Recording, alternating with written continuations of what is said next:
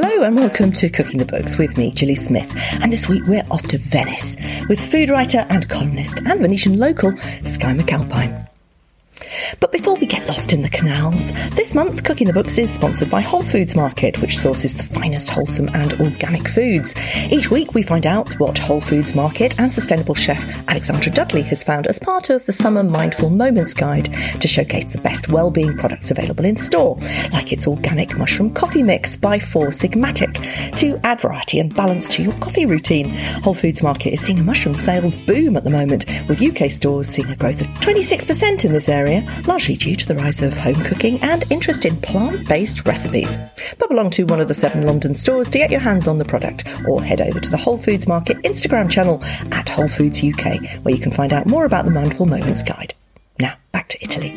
As Skye takes me through her four favourite food moments from her new book, A Table for Friends, she looks out from her rather echoey, high ceilinged home over Venice in summer with not a tourist in sight. Oh, well, it's beautiful right now. It's really quiet. Um, and for the first time ever, I think it's kind of, I mean, there are a few visitors, but very, very few tourists. Um, and I've never quite seen it like this in the summer because even when I moved here when I was six years old, um, so 30 years ago, and tourism was nothing like what it had come to be in the months prior, you know, in the months and years prior to um, COVID or the outbreak of COVID. Um, it's still in the summer. It was always really busy. The months of July and August were kind of very crowded and lots of tourists, but at the moment there's no one. So it's absolute bliss. I feel very lucky on that side to be able to enjoy the city lovely and quiet. And particularly, you know, from a very sort of visual point of view, you know, your books are very beautiful. Your pink pages in your last book, you know, represents the different changing light in Venice.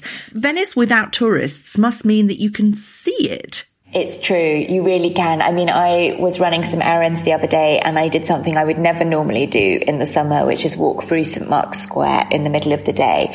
Um, normally just avoid it like the plague because it's so busy and so crowded and kind of you get a form of almost like road rage where you are trying to get through and there are so many people and it's really difficult. Um, but it was kind of lovely. There were, of course, a few people. There were a few people sitting out having coffee, but it just felt really normal and really walkable. And for the first time in a very long time, I really appreciated how magnificent the big church is and the piazza and the bell tower and just kind of architecturally and physically how beautiful it is without the distraction of, of other people. Yeah. Absolutely. It's Venice that your first book was really capturing. This one is more about friendship. It's about the Italian feel of community, this kind of very Mediterranean feeling of sitting around a table with friends. Well, that, that was definitely my inspiration. In many ways, I thought for me, it felt like the first book was about what Italians eat and specifically Venetian, so a, a, small community, a small region of Italy, because of course Italian food is so regional and varies so much in every corner of, of, of the country. And I wanted to explore my home as it were, and, and, the food there. And this book is about how the Italians eat. I really wanted to capture and find a way of to a certain extent distilling that sense that Italians have where they're just so relaxed around food. Food is such a huge source of joy and they don't take it seriously. It's not a hobby. You're not kind of like a foodie or not a foodie. Everyone loves food and enjoys food, whoever they are, whatever their background. And it's such a kind of convivial and universal pleasure and there isn't this sense of the grown-ups table and the children's table or children having supper at kind of five o'clock in the evening and then the grown-ups eating later once the children have gone to bed there's much more this idea of like the big long table with all the generations sitting around that table together from the nonna to the bisnonni the great grandparents down to the tiny little toddlers and everyone enjoying that together and for me that is one of the greatest joys in life so I really want to try and find a way to encourage other people to yeah. embrace that. And we'll talk more about that in your second food moment where you talk about moving to, to Venice. But let's go to your first food moment because this is where you say you really learnt to cook. Do you want to read us a little bit? It wasn't until I had a, first had a kitchen of my own in shared student digs that I can say I really learnt to cook. In my third year at college, I moved out of the old main campus and into a ramshackle student house. What my new accommodation lacked in grandeur, it made up for with access to a kitchen. Only a small one, more of a glorified closet really, but blessed with a rickety oven, a sink, and two hob rings. No fridge though, so I would cram milk and other perishables into a mini fridge in my bedroom, or in the colder months, store all sorts of things I probably shouldn't have outside along the edge of a windowsill. The kitchen had no table, certainly no space for one, so we ate meals cross legged on the floor at the coffee table in my bedroom. When friends joined us for dinner, as they often did, I would borrow another coffee table from a room down the hall and join the two together. I began, as most of us with an interest in food do, by reading cookbooks, earmarking those recipes I felt brave enough to try, then giving them a go. Sometimes it worked, other times it didn't. I learnt a lot. I called my mother for help often. What goes well with a roast pork? How do you make those peas, the ones I love that you cook at home? How do you get crisp skin on a roast chicken without drying out the meat? How can you tell when it's cooked? I turned to her to fill those holes in my own patchy knowledge that were not covered in my books, the missing pieces of the puzzle that is planning a well rounded menu within the strict limitations of a rudimentary kitchen and the stricter still demands of a student budget. I spent whole afternoons when I should have been studying, staring out of the window in the library, planning supper. And when I cooked it, because it seemed pointless to just cook for myself, I picked up friends along the way to join me. Supper became a party. Little by little, I found my way to being the kind of person who cooks. It's a very familiar tale. It's my tale. It's the tale of most people I speak to when they go to university and they find themselves. One of the things that I really love about this book and I think it comes from that passage that you've just read, is that it's very uncomplicated. It's very easy. It's very mix and match. It, you have lots of pretty things, but you don't have lots of expensive things around it. It feels like you kind of go around and you potter around the shops and you pick up wonderful things. Is that what you that do? That is exactly what I do. I think it shouldn't, I mean, it shouldn't be hard. It's, you know, there's food itself is beautiful. People come to see you and to spend time with you. And I think that really, sh- it's important that that's the focus. Um, um, I think, you know, of course, you're sharing food with friends. Of course, you want to make it something that you can be proud to share with them. You don't want it to just kind of be horrible. But I think often we put too much pressure on ourselves. Um, and that ends up making us do it left off less often then we then it becomes something that's a chore to do rather than a joy. So for me you know as you say i i you know i have a real philosophy. I believe i don't own a single plate that i'm not happy to break. I mean i love them all. They're all like finds from charity shops and flea markets and in a way for me precious because they're one of a kind. But there's but they're all there to be used and run through the dishwasher and you know if they break they break that was a fabulous evening and it and it was worth it i kind of i don't I, I don't think it should feel formal or forced. It should feel relaxed and inviting and welcoming. And you should have the things that you love and the people that you love around your table.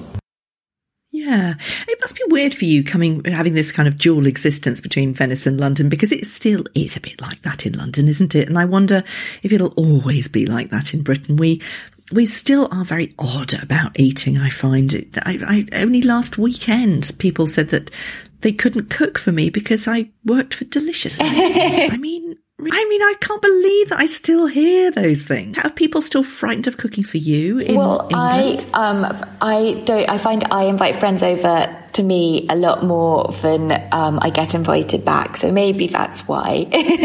um, but also, it's selfishly, I, I love having friends over. So I'm I'm always harassing people to come come to me um, because I love cooking, and there's no joy greater than feeding friends. Um, but I think yes, there there is there we there is a lot of anxiety that for us sur- surrounds food, and I think we just need to slowly strip that away. I think we feel pressure to be perfect um, and to show that we've made an effort rather than just really relishing things that are already sim- that are already really beautiful and already completely delicious. Some of the best meals are the simplest meals. You know, I think everyone's favorite thing to eat is roast chicken. I mean, you cannot get better than a good roast chicken maybe with a salad and maybe some roast potatoes. And that's so easy to make. And it's literally five to 10 minutes of hands on time. Then you pop it in the oven and it's done. Um, yeah. So I think it's really important to re engage with that and focus on that. Yeah. I mean, you come from a, a, blogging background. That's how you started. You taught yourself to take photographs, beautiful photographs. You really study what you do. That's, you know, that your depth is, is really admirable. And, and it shows on the page. It shows on the, on your Instagram pictures. That sense of design, that sense of beauty and prettiness. I, I wonder if that puts the the anxious cook. Well, off. I hope that it doesn't, um, because really that's why part of why I wrote the book was to really break down step by step how to do it and to try and show people that it is actually so easy and so simple. And if I can do it, if you want to, you definitely can do, um, without a doubt. And I think it is because often I will have friends over for supper and they'll say, "Oh my goodness, this looks." You know, they're so kind and they say, this looks amazing. This looks like so much work. And I'm like, really, honestly, it's not. You know, I've put a chicken in the oven, I've tossed a salad, and I've put, you know, four bowls of fruit down the middle of the table. And that, you know, took me the time it took to do an Ocado order and have the fruit come to the house and put it in a yeah. bowl on the table. So for me, over the years, I've learned a lot of tricks, which you could kind of call shortcuts. I don't like the word shortcuts because it somehow implies that there's a better way of doing things and that this is a sort of cheats version, but it is a quick version. It's an easy way. It's the most effective way to get maximum gratification and maximum impact. And that's really what the book is about, is I kind of wanted to show all those tricks that I've learned through years of making mistakes or going the harder route or trying to cook pasta for 12 people and having it kind of fail yeah. miserably. Um, I wanted to really share everything that I've learned so that other people can just go straight in. But more than techniques, it's actually ideas. Like last night, I, I did your um, new potatoes with um, olive oil, samphire, and lemon. I don't think I've ever put slices of lemon with piping hot potatoes, put the pan on it, and then had that wonderful sense of the the pulp sort of slightly squishing with the potatoes. What's happening there? How would you find that one? It's so good. It's just the heat of the potatoes cooks the lemons very slightly and they tenderize. And I love lemon. Like I loved cooked lemon in savory dishes as well as in sweet dishes. And I love that recipe. I use it so often because you cook it on the hob. So for those days that you do have like a roast chicken or two roast chickens in the oven and no space, it's great because you're doing your potatoes not in the oven.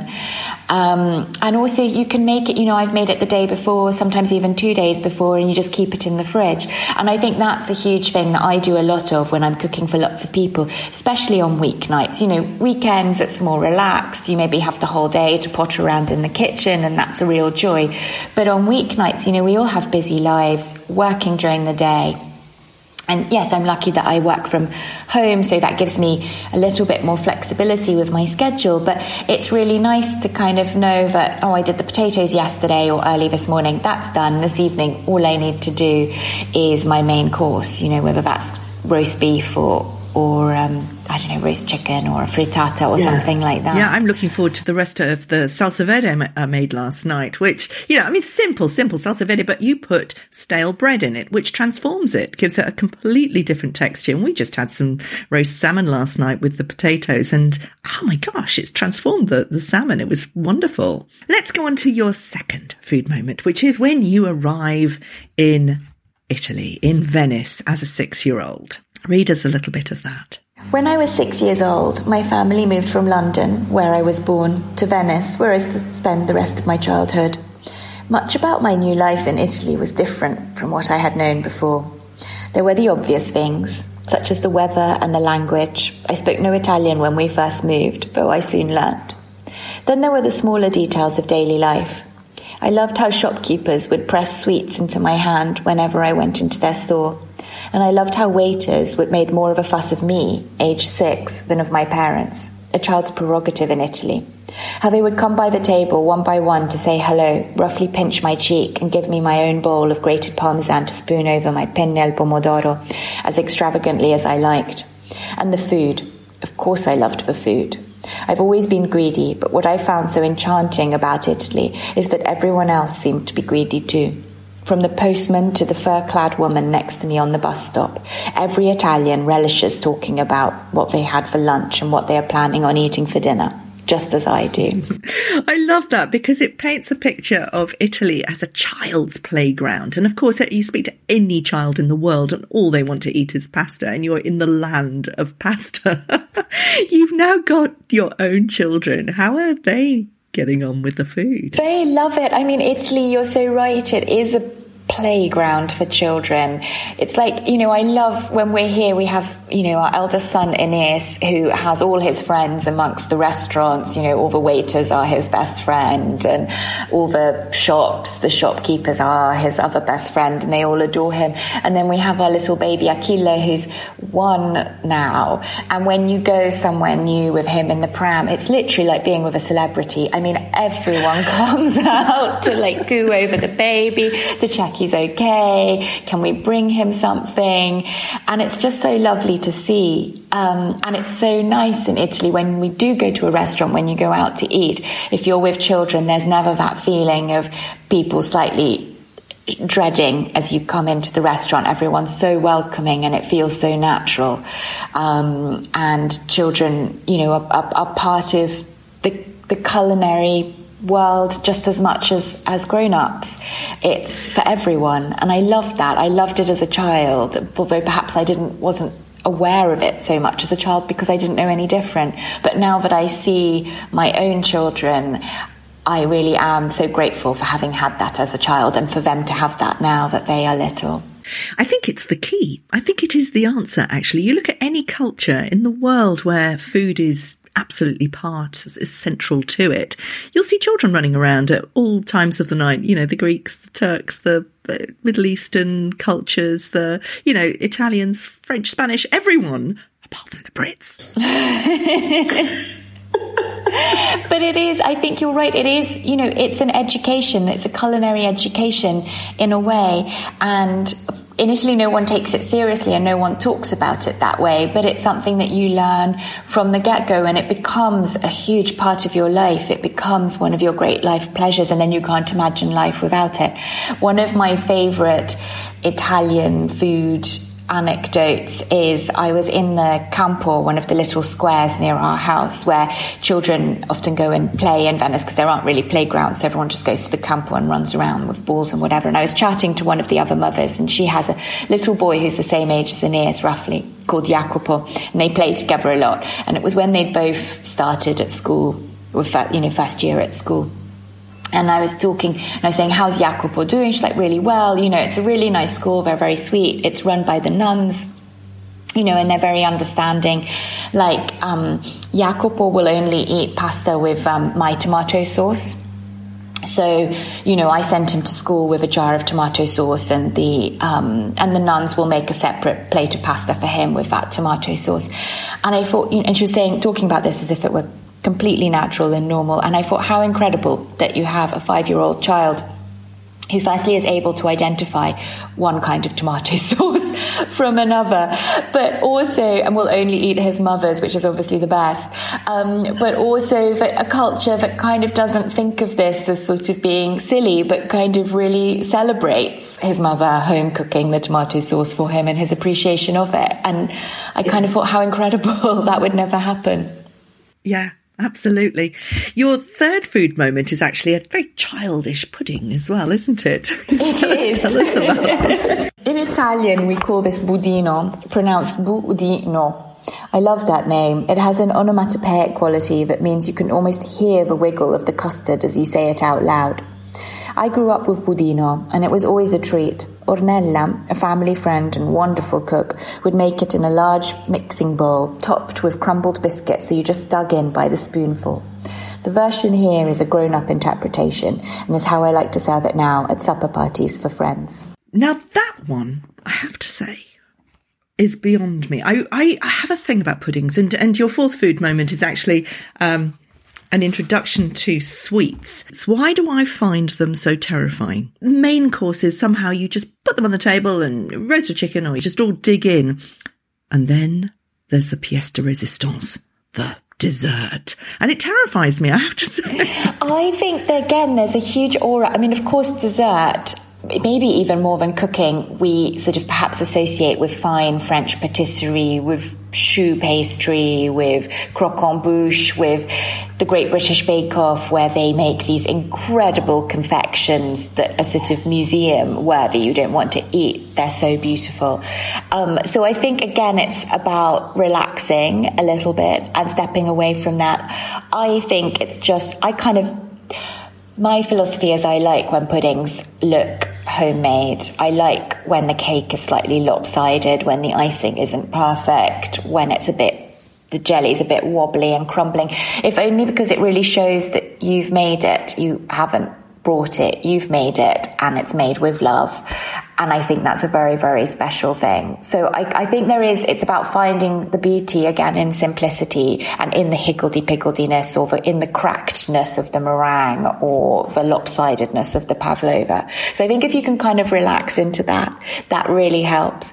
And then from my point of view, I mean, honestly, I have an incredibly sweet tooth. I'm really greedy and I love eating puddings. So friends coming over is just an excuse to make a cake and have it, make chocolate pudding and have it. So I really embrace that side of things and focus on the eating, um, perhaps more than the presentation. I probably should focus more on the presentation, but I'm very, very keen on the eating.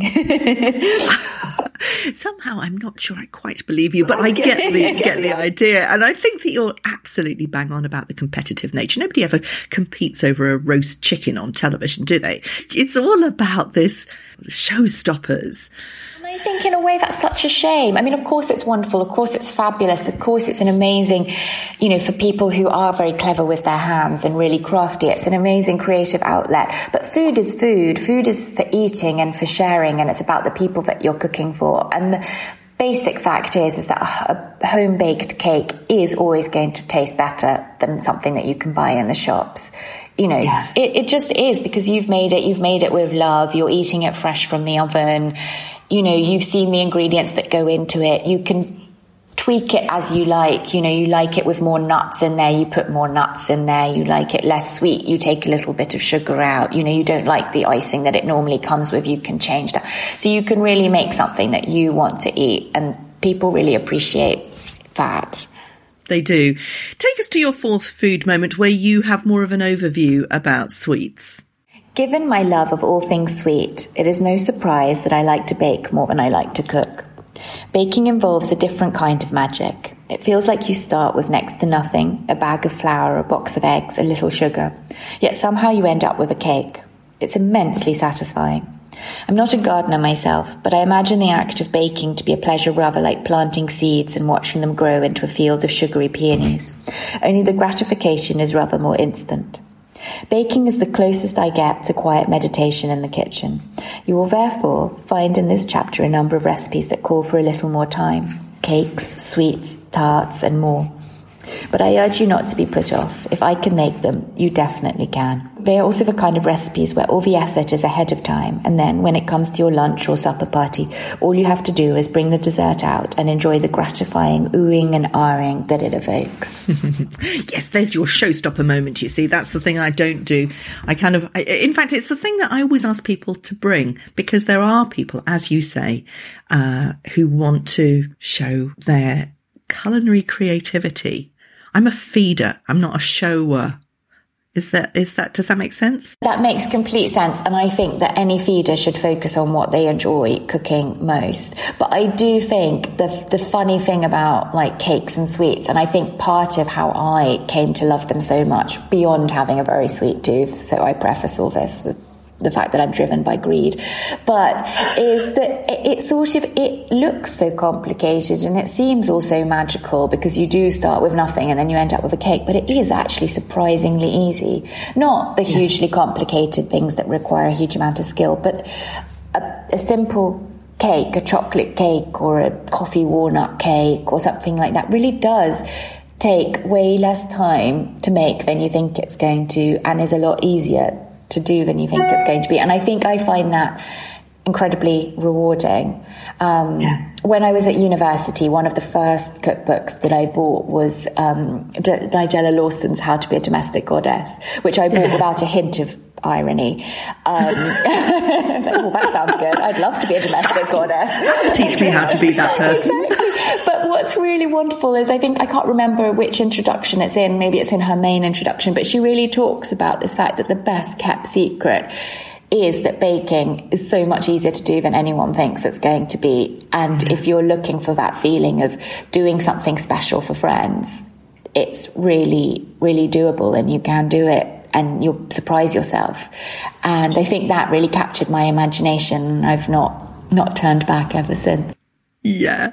And I think the oohing and ahhing is really the utter thrill of knowing something wonderful is going to be in your mouth. well, I think everyone loves something sweet. And the funny thing is, I find even the people who say, Oh, I don't really like puddings, they always finish, maybe they're just being terribly polite, but they always finish what's on their plate and they often have seconds.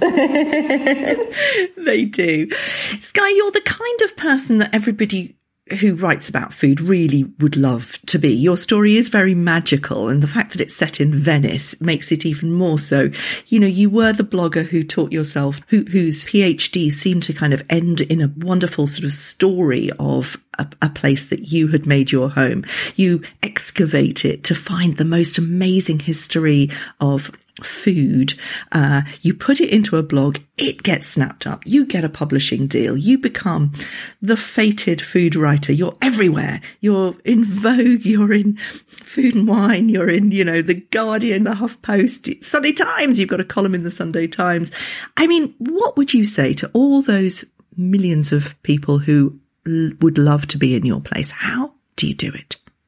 I think, I mean, I've been incredibly lucky, um, and I'm so grateful that I, I, I mean, every day I kind of wake up and can't believe that what I get to call work is the thing that I love so much. But what I would say is just start and put yourself out there.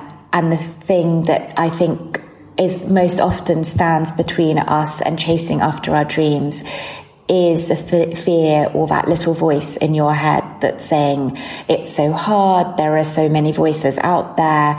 Um, it, it, it won't happen to me. That's for other people. I know that for years I dreamed of writing a cookbook and I, it was just, I didn't believe that I could. And I think from the moment that I let myself believe that it was possible was the beginning of that journey that's led me on a path that I love and that is so rewarding and I'm deeply grateful to be on.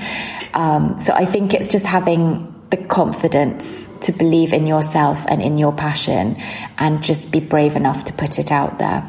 I think you've also got to have the substance. You've got to have the story and that, and Venice is your story, that your own interest in its history and your rigor in actually going deep enough to find something that is unusual, is, is unique enough to add something to the field. I think that's very important, isn't it? I think it's a lot about looking at the conversation and thinking how you can contribute to it in a meaningful way and not giving into the temptation, which I know I, you know, always feel the pressure to you see that other people are talking about really interesting things, and the temptation is to think that that's what people are interested in. Therefore, you you talk about it. I think I didn't realize that there was. I mean, silly of me, but I didn't realize that other people shared my passion for Venice and old Venetian recipes and the intricacies of Venetian you know, culinary tradition and history. And when I started putting it out there because it interested me, I was so surprised and happy to see that other people were interested too. Um, and I think that is the incredible thing about, in a way, the media the way media works now, but with social media and the internet and blogs and whether you like it or love it or hate it, if you, if you you can put things out and you can find other people who share your interest more easily than we could 20 years ago or even 10, 10 years ago. Um, so I think you're right. It's about put out there what, what you want to say. Don't second guess yourself, I guess is what I'm trying to say. Don't think, oh, I really want to talk about this thing that I think is really interesting, but I don't think anyone's going to be interested in it. I see that they are interested in something else. Just follow your yeah. gut and your passion. Yeah, passion. I mean, you know, it's the most overused word in in the food industry, but it's absolutely that because that's what people love. They love to eat it and they love to read people's passion. I think you're right. It is the most overused word, but it's at the heart of the industry. That's what makes, I think, what we do really exciting and interesting. And that's what I definitely love in people's work is when you see passion yes. there. Skye McAlpine, thank you so much and best of luck with the book. Thanks for listening. Please rate and review and subscribe. And pop over to gilliesmith.com if you'd like to sign up to the mailing list to keep up with all my news. Next week, I'm back with 2019 MasterChef champion Irini Tzortzoglou, who's sitting under her olive tree in Crete.